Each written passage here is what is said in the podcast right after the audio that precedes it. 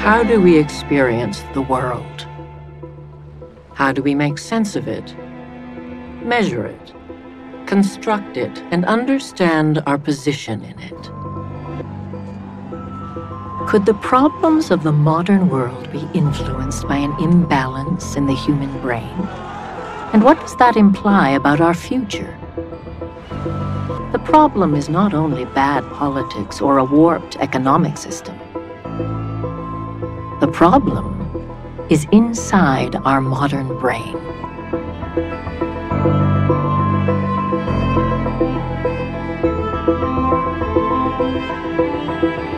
Thank you.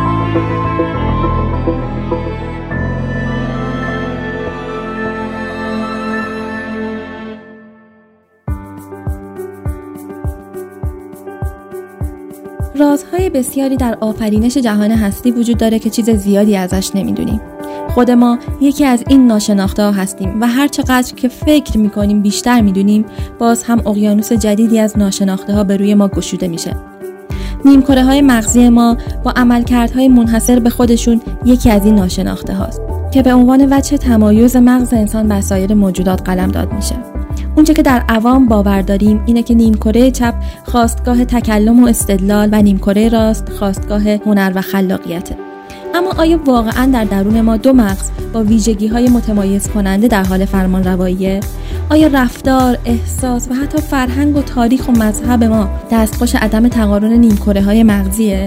و یا همه اینها افسانه بیش نیست و جز راست دست بودن یا چپ دست بودن حقیقت دیگه که اثبات کننده این عدم تقارن باشه وجود نداره من دکتر متین هیدری به بررسی این سوالات از دیدگاه نورولوژی، نوروساینس و نورسایکستری در پانزدهمین قسمت رادیو نورو خواهم پرداخت. نیمکره های مغزی ما در آن واحد در حال آنالیز داده های ورودی از محیط هستند. اما چیزی که عملکرد این دو رو از هم متمایز می‌کنه اینه که هر کدوم برداشت های متفاوتی از تجربه در حال وقوع دارن و در واقع هر نیمکره دنیا رو به روش خودش می‌بینه. حالا اینکه برایند برداشت ما به عنوان صاحب اون دو نیمکره از تجربه در حال وقوع چه خواهد بود بستگی به این داره که نسخه اطلاعاتی کدوم سمت بر دیگری غلبه داره. البته احتمال زیاد با شنیدن این چند جمله ابتدایی به این فکر کنید که این صحبت ها بیشتر خوراک کتاب های رومانگونه با چاشنی حالا نه چندان درست مطالب علمیه که به خورد عموم جامعه داده میشه. ولی در ادامه من قصد دارم تا پشتوانه علمی این اظهارات رو مرور کنم. و این اختار رو بدم که ممکنه که بعد از گوش دادن به این اپیزود اقدامات خاصی ازتون سر بزنه. مثلا حوث این رو کنید که یک قلم نقاشی به دست بگیرید یا یک ساز موسیقی رو خریداری کنید. خب من قبل از اینکه بحث رو شروع کنم لازم می‌دونم خیلی مختصر خودم رو معرفی کنم. چون شما کم و بیش صدای بنده رو توی قسمت های گذشته رادیو رو تحمل فرمودید ولی خب فرصت معرفی خودم هیچ وقت به دست نیومده. در حال حاضر من دستیار سال آخر نورولوژی دانشگاه علوم پزشکی ایران هستم. فرصت تجربه تولید پادکست رو از دوران پزشکی عمومی خودم توی دانشگاه تهران دارم. و خب بعد از اینکه وارد دوره دستیاری شدم و در کنار اساتید خوش‌ذوق خودم دکتر بابک زمانی و دکتر مسعود مهرپور قرار گرفتم فرصت این شد تا ما یک پادکست در حوزه نورولوژی که خب اولین پادکست تخصصی فارسی زبان بود رو به شکل پایلوت راه اندازی کنیم که بنده نقش editor اون رو داشتم و در قسمت هایی هم افتخار این رو داشتم که به شکل میزبان و در بین صحبت های اساتید در خدمتتون باشم.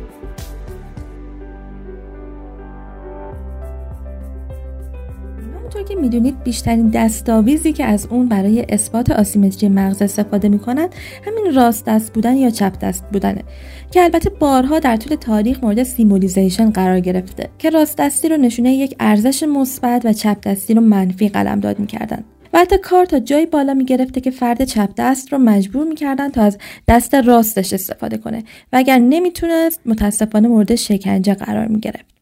ولی خب اولین گمان زنی ها در مورد تقسیم بندی عمل کردی نیمکره مغزی برمیگرده به سال 1860 با کشف ناحیه مخصوص به تکلم در نیمکره چپ مردی مبتلا به آفازی بود که بعد از مرگش توسط دکتر پال بروکا تحت اتوپسی قرار گرفت و بر اساس تغییرات استراکچرالی که در ناحیه فرونتال چپش رویت شد مشخص شد که ناحیه مربوط به تکلم در نیمکره چپ قرار داره.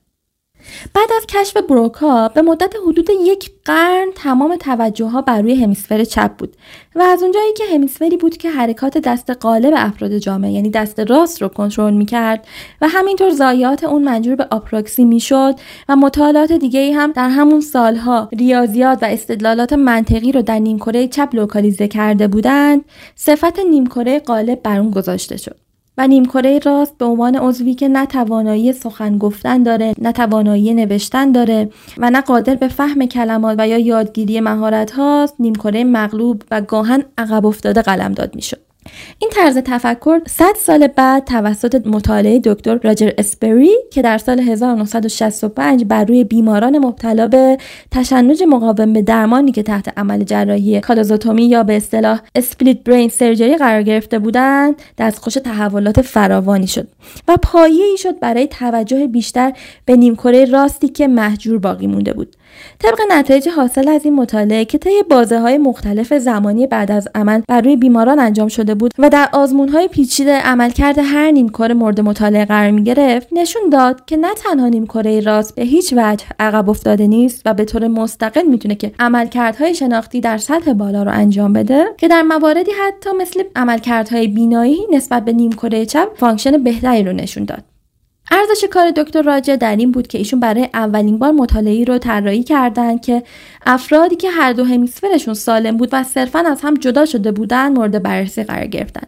و این در مقایسه با مطالعات قبلتر که بر اساس زایات لترالیزه در یک همیسفر در رابطه با کارکرد مختل شده اظهار نظر انجام می‌دادند واضحا ریلایبل تر بود. و همین منجر به این شد که حدود 15 سال بعد با تکمیل نتایج مطالعات بر روی این بیماران و مطالعات مشابه بعد از انتشار مقاله‌ای که دکتر راجر اسپری در اون از کارکرد فوق‌العاده نیمکره راست در self awareness درک فضایی visuospatial و تمیز دادن نت‌های موسیقی پرده برداشت جایزه نوبل رو در سال 1981 از آن خودش کرد. The 1981 Nobel laureates in the sciences. Goes to Roger Sperry, United States, for his discoveries concerning the functional specialization of the cerebral hemispheres. Dr. Sperry, we would like to have your views on I doubt that education would help much if you continue to educate in the same pattern. And I doubt that advances in science and technology are going to help much either.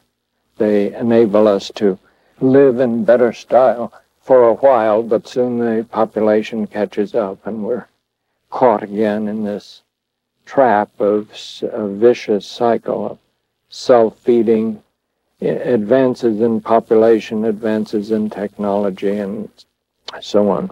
What you've got to do to break the cycle is to change mankind's sense of value, change his priorities. And this means changing his sense of what's sacred, which is at the top of the value hierarchy.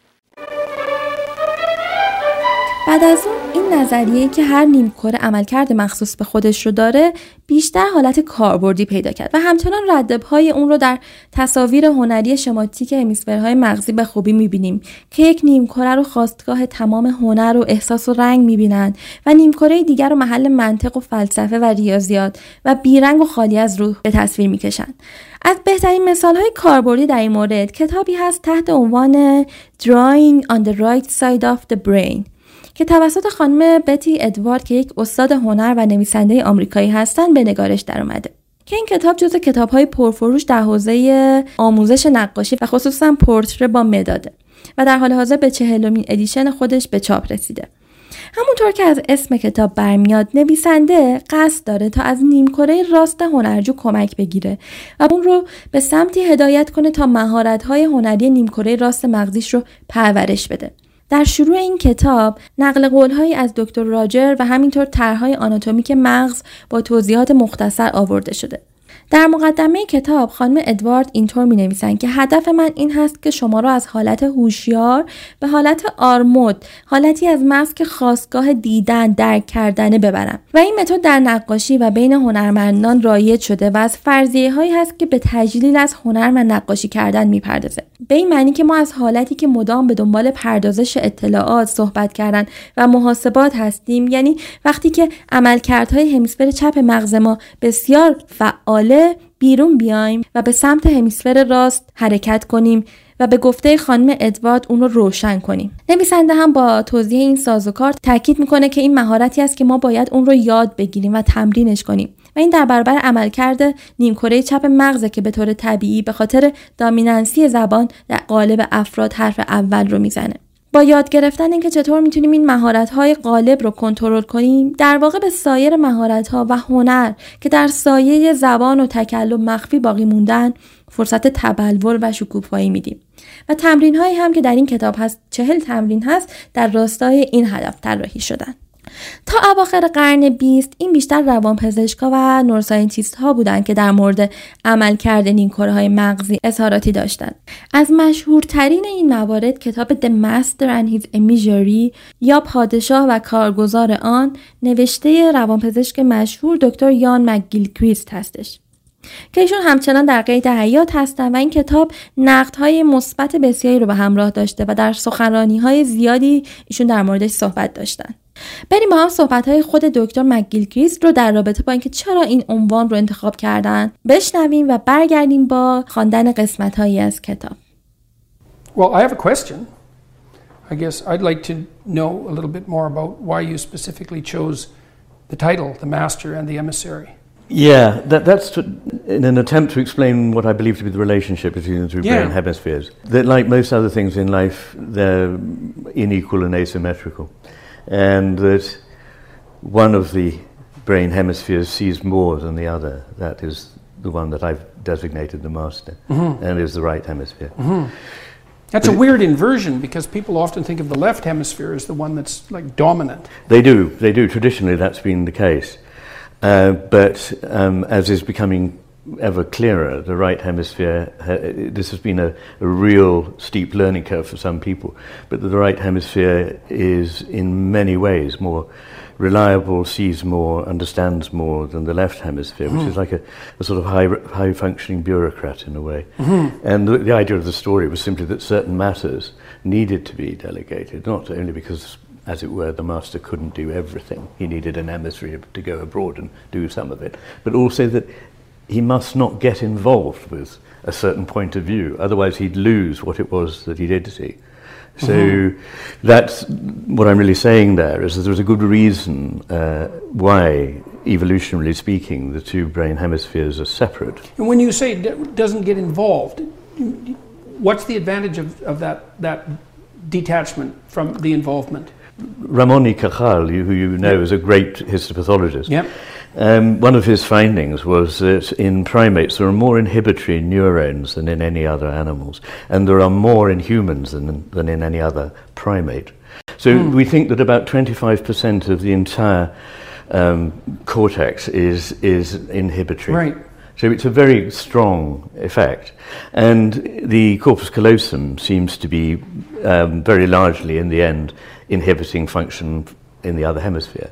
And that is, I think, because over time the two hemispheres have had to specialize. Uh, there are reasons why the corpus callosum has had to become more selective and to inhibit quite a lot of what's going on in the other hemisphere, because it enables the two to do distinct things.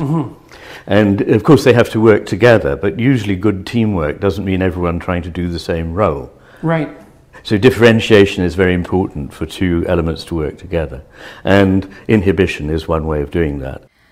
دکتر مکگیل کریس در فصل اول کتاب در مورد سازوکار هر نیمکره در درک جهانی که در اون قرار داریم صحبت می‌کنند و در فصل دوم کتاب با اعتقاد بر اینکه جهت یک زندگی ایدال باید که بین این دو نیمکره با وجود همه تفاوت‌های ساختاری و عملکردی تعادل برقرار باشه معتقدند که شیفت قدرت بین این دو و غلبه یکی بر دیگری خواستگاه تحولات فرهنگی و تاریخی در طول تاریخ بشر بوده.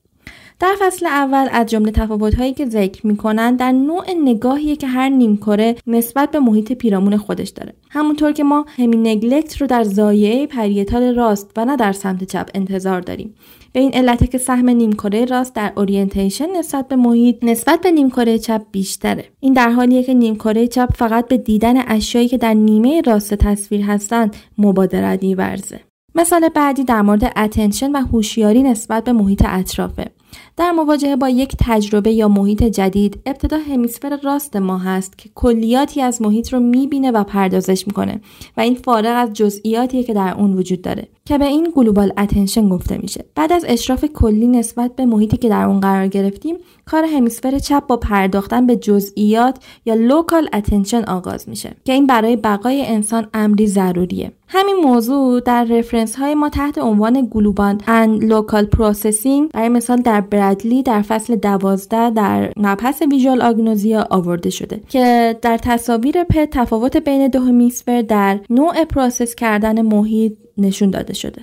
اگه بخوایم مثال بزنیم حتما همه ما تا به حال با تست های سرگرمی از این قبیل روبرو شدیم که یک تصویر رو جلوی شما می‌گذارن و ازتون می‌خوان که بگید که چه چیزی رو می‌بینید. ابتدا شما یک شمای کلی از اون تصویر رو خواهید دید که شاید حتی بیمعنی باشه ولی بعد از چند ثانیه در یک لحظه متوجه جزئیات نهفته در اون تصویر خواهید شد. که به این موضوع حتی آها فنومنون گفته میشه. چرا که با گفتن آهان در یک لحظه همه چیز برای شما روشن میشه و اونجایی که همیسفر چپ به کمک ما میاد. در حوزه روانپزشکی مثال جالبی که ذکر می‌کنن بیماران مبتلا به اسکیزوفرنی هست. این افراد از درک آنی کلیات محیط عاجز هستند و ذهن جزئی نگری پیدا می کنند و تجربه اونها از هر چیزی به شکل ملغمه ای از جزئیات بدون ارتباط هستش که در تصویربرداری های پت هم افزایش فعالیت همیسفر چپ در این بیماران نشون داده شده. و نکته جالب این که داروهایی که در درمان این بیماران به کار برده میشه بیشتر با اثر مهار دوپامین هستش چرا که به طور نرمال در همیسفر چپ میزان این نورترانسمیتر بیشتره. شاید الان در ذهن شما اون تستی که ما در بررسی بیماران مبتلا به دمانس استفاده می‌کنیم اومده باشه. کوکیتیف تست که در واقع وقتی از بیمار می‌خوایم تا وقایعی که در اون تصویر در حال رخ دادن رو برای ما تعریف کنه و این مستلزم اینه که ارتباط بین اونها رو بفهمه و بتونه بیان کنه. گرچه این تست بیشتر در بررسی بیماران مبتلا به FTD از نوع primary progressive aphasia استفاده میشه ولی کاراییش در نشون دادن dysfunction hemisphere راست هم در مقالات به اثبات رسیده. و مورد آخری که در موضوع تفاوت بین دو نیمکره من از فصل اول این کتاب برای شما انتخاب کردم در نوع حرکاتی است که هر نیمکره به اندام دستور میده. hemisphere راست بیشتر منشأ حرکات جستجوگرایانه یا exploratory اندام هست و همیسفر چپ در جهت گرفتن یا گرسپ اشیایی عمل می‌کنه که از قبل توسط همیسفر راست نسبت به اونها اورینتیشن ایجاد شده. برای مثال اگر شما در یک اتاق تاریک قرار بگیرید ابتدا دست چپ شماست که کورکورانه به هر چیزی دست می‌زنه با هدف اینکه اون رو شناسایی کنه و بعد این دست راسته که در جهت مهار یا گرفتن اون عمل می‌کنه. اجازه بدید اینجا با یک بریک کوتاه فصل اول کتاب رو ببندیم و در قسمت دوم با تأثیراتی که این تفاوت همیسفریک بر زندگی ما انسان ها گذاشته برگردیم Why is the brain divided? That is the question that has driven this man for the last 20 years. To find answers, he studied stroke patients who had lost the use of one side of their brain. And when did you have the stroke? Today, scientists know that each side of the brain sees the world very differently. The right hemisphere sees the big picture, an interconnected world of wonders. It delights in people, understands relationships, it understands body language. Without it, creating art would be impossible. If we could imagine its patterns of thought, we would see leaps of intuition, interest, and imagination. But when the left hemisphere is in charge, it sees reality differently. It cannot make connections. It sees the world as separate parts. Details are important, not relationships. For the left hemisphere, things and people are not unique and individual, but groups that it can organize in a world of rules and bureaucracy. Things it can sort and file into a system. It perceives people as body parts and it doesn't see how they all fit together. This distorted way of seeing reality reminded McGilchrist of something else. Our world. Is there something about how we live in our Western society that may be changing our brains? Is the value of human effort being measured only by a balance sheet? Are the values of the left hemisphere now dominating our brain and influencing how we deal with serious problems? McGilchrist explores these questions in his controversial book. I think The Master of the Hemisphere was one of the most important books I read in the first decade of, of this century.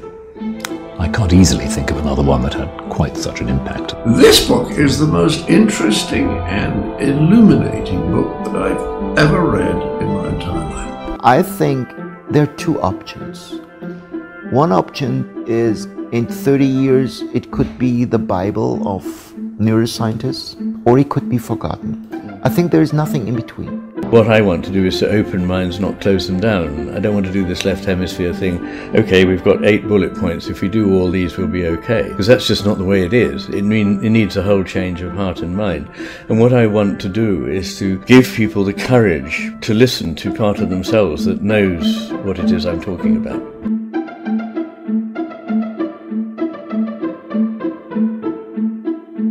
بر اساس قلبه همیسفر چپ ساخته میشه یک جهان ماشینیه. جهانی خالی از احساس هنر باور و ایمان. و از طرف مقابل جهانی که بدون منطق و با قلبه همیسفر راست ساخته شده باشه دوامی نخواهد داشت و مورد تهدیدهای قرار خواهد گرفت. برای مثال ایشون حمله همیسفر چپ به مذهب رو در قرن 16 مثال می‌زنن که به دنبال قیام پروتست ها و شروع دوره ریفورمیشن در اروپا آغاز میشه و منجر به فروپاشی مسیحیت و کلیساهایی میشه که تا پیش از این با تندروی ها و سختگیری هاشون عرصه رو به مردمان و دانشمندان تنگ کرده بودن. دو قرن بعد یعنی در قرن 18 مجدد با ظهور دوره رومانتیکیسم شاهد تبلور هنر، موسیقی، ادبیات و معناگرایی هستیم که بسیاری از آثار هنری بنام مربوط به این دوره تاریخی اروپا است. در همین دوره مجددا یک تمایل به امور ماورایی و مذهب شکل می‌گیره که مجموع اینها به معنی روی کار اومدن دوباره همیسفر راسته البته از نظر دکتر مکگیل کریست ولی از اونجایی که انگار بشر هیچگاه نتونسته که بین این دو نیم کره تعادل رو برقرار کنه در اوایل قرن بیست شاهد افول مجدد هنر و مذهب با به قدرت رسیدن حزب کمونیسم شوروی هست که نه تنها بناهای مذهبی مورد اهانت قرار گرفتند و حتی به سرویس بهداشتی سربازان تبدیل شدند که همزمان آثار هنری بسیاری هم تخریب و بیارزش گماشته شدند. در پایین کتاب ایشون اینطور می نویسند که اولا من معتقدم که نمیشه در مورد هیچ چیزی اطمینان کامل داشت و اونهایی که ادعا می کنند در مورد همه چیز مطمئن هستند توی یک توهم بزرگ به سر می‌برند. و اینطور می نویسند که هرگاه در طول تاریخ مستر توسط کارگزار خودش مورد خیانت و سوء استفاده قرار گرفته حکومت دچار انحطاط و سرنگونی شده و راز یک فرمان روایی پابرجا در تعامل این دو با همه. همینطور هرگاه که نیمکره چپ بر دانسته های خودش مقرور شده و فکر کرده که می‌تونه از زیر سایه نیمکره راست بیرون بیاد و در نتیجه با اون وارد جنگ شده حیات خودش و نیمکره راست رو زیر سوال برده. و در نهایت اینطور می نویسند که من معتقدم انسان با کمک هنر و معناگرایی که می‌تونه شاید درک بهتری نسبت به راز جهان آفرینش پیدا کنه.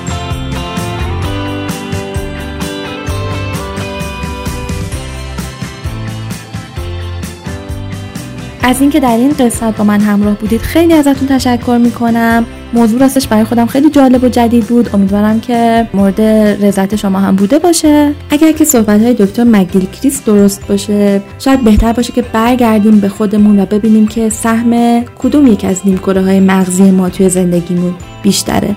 فکر می‌کنم جواب خیلی از سوال های ما توی همین جمله نهفته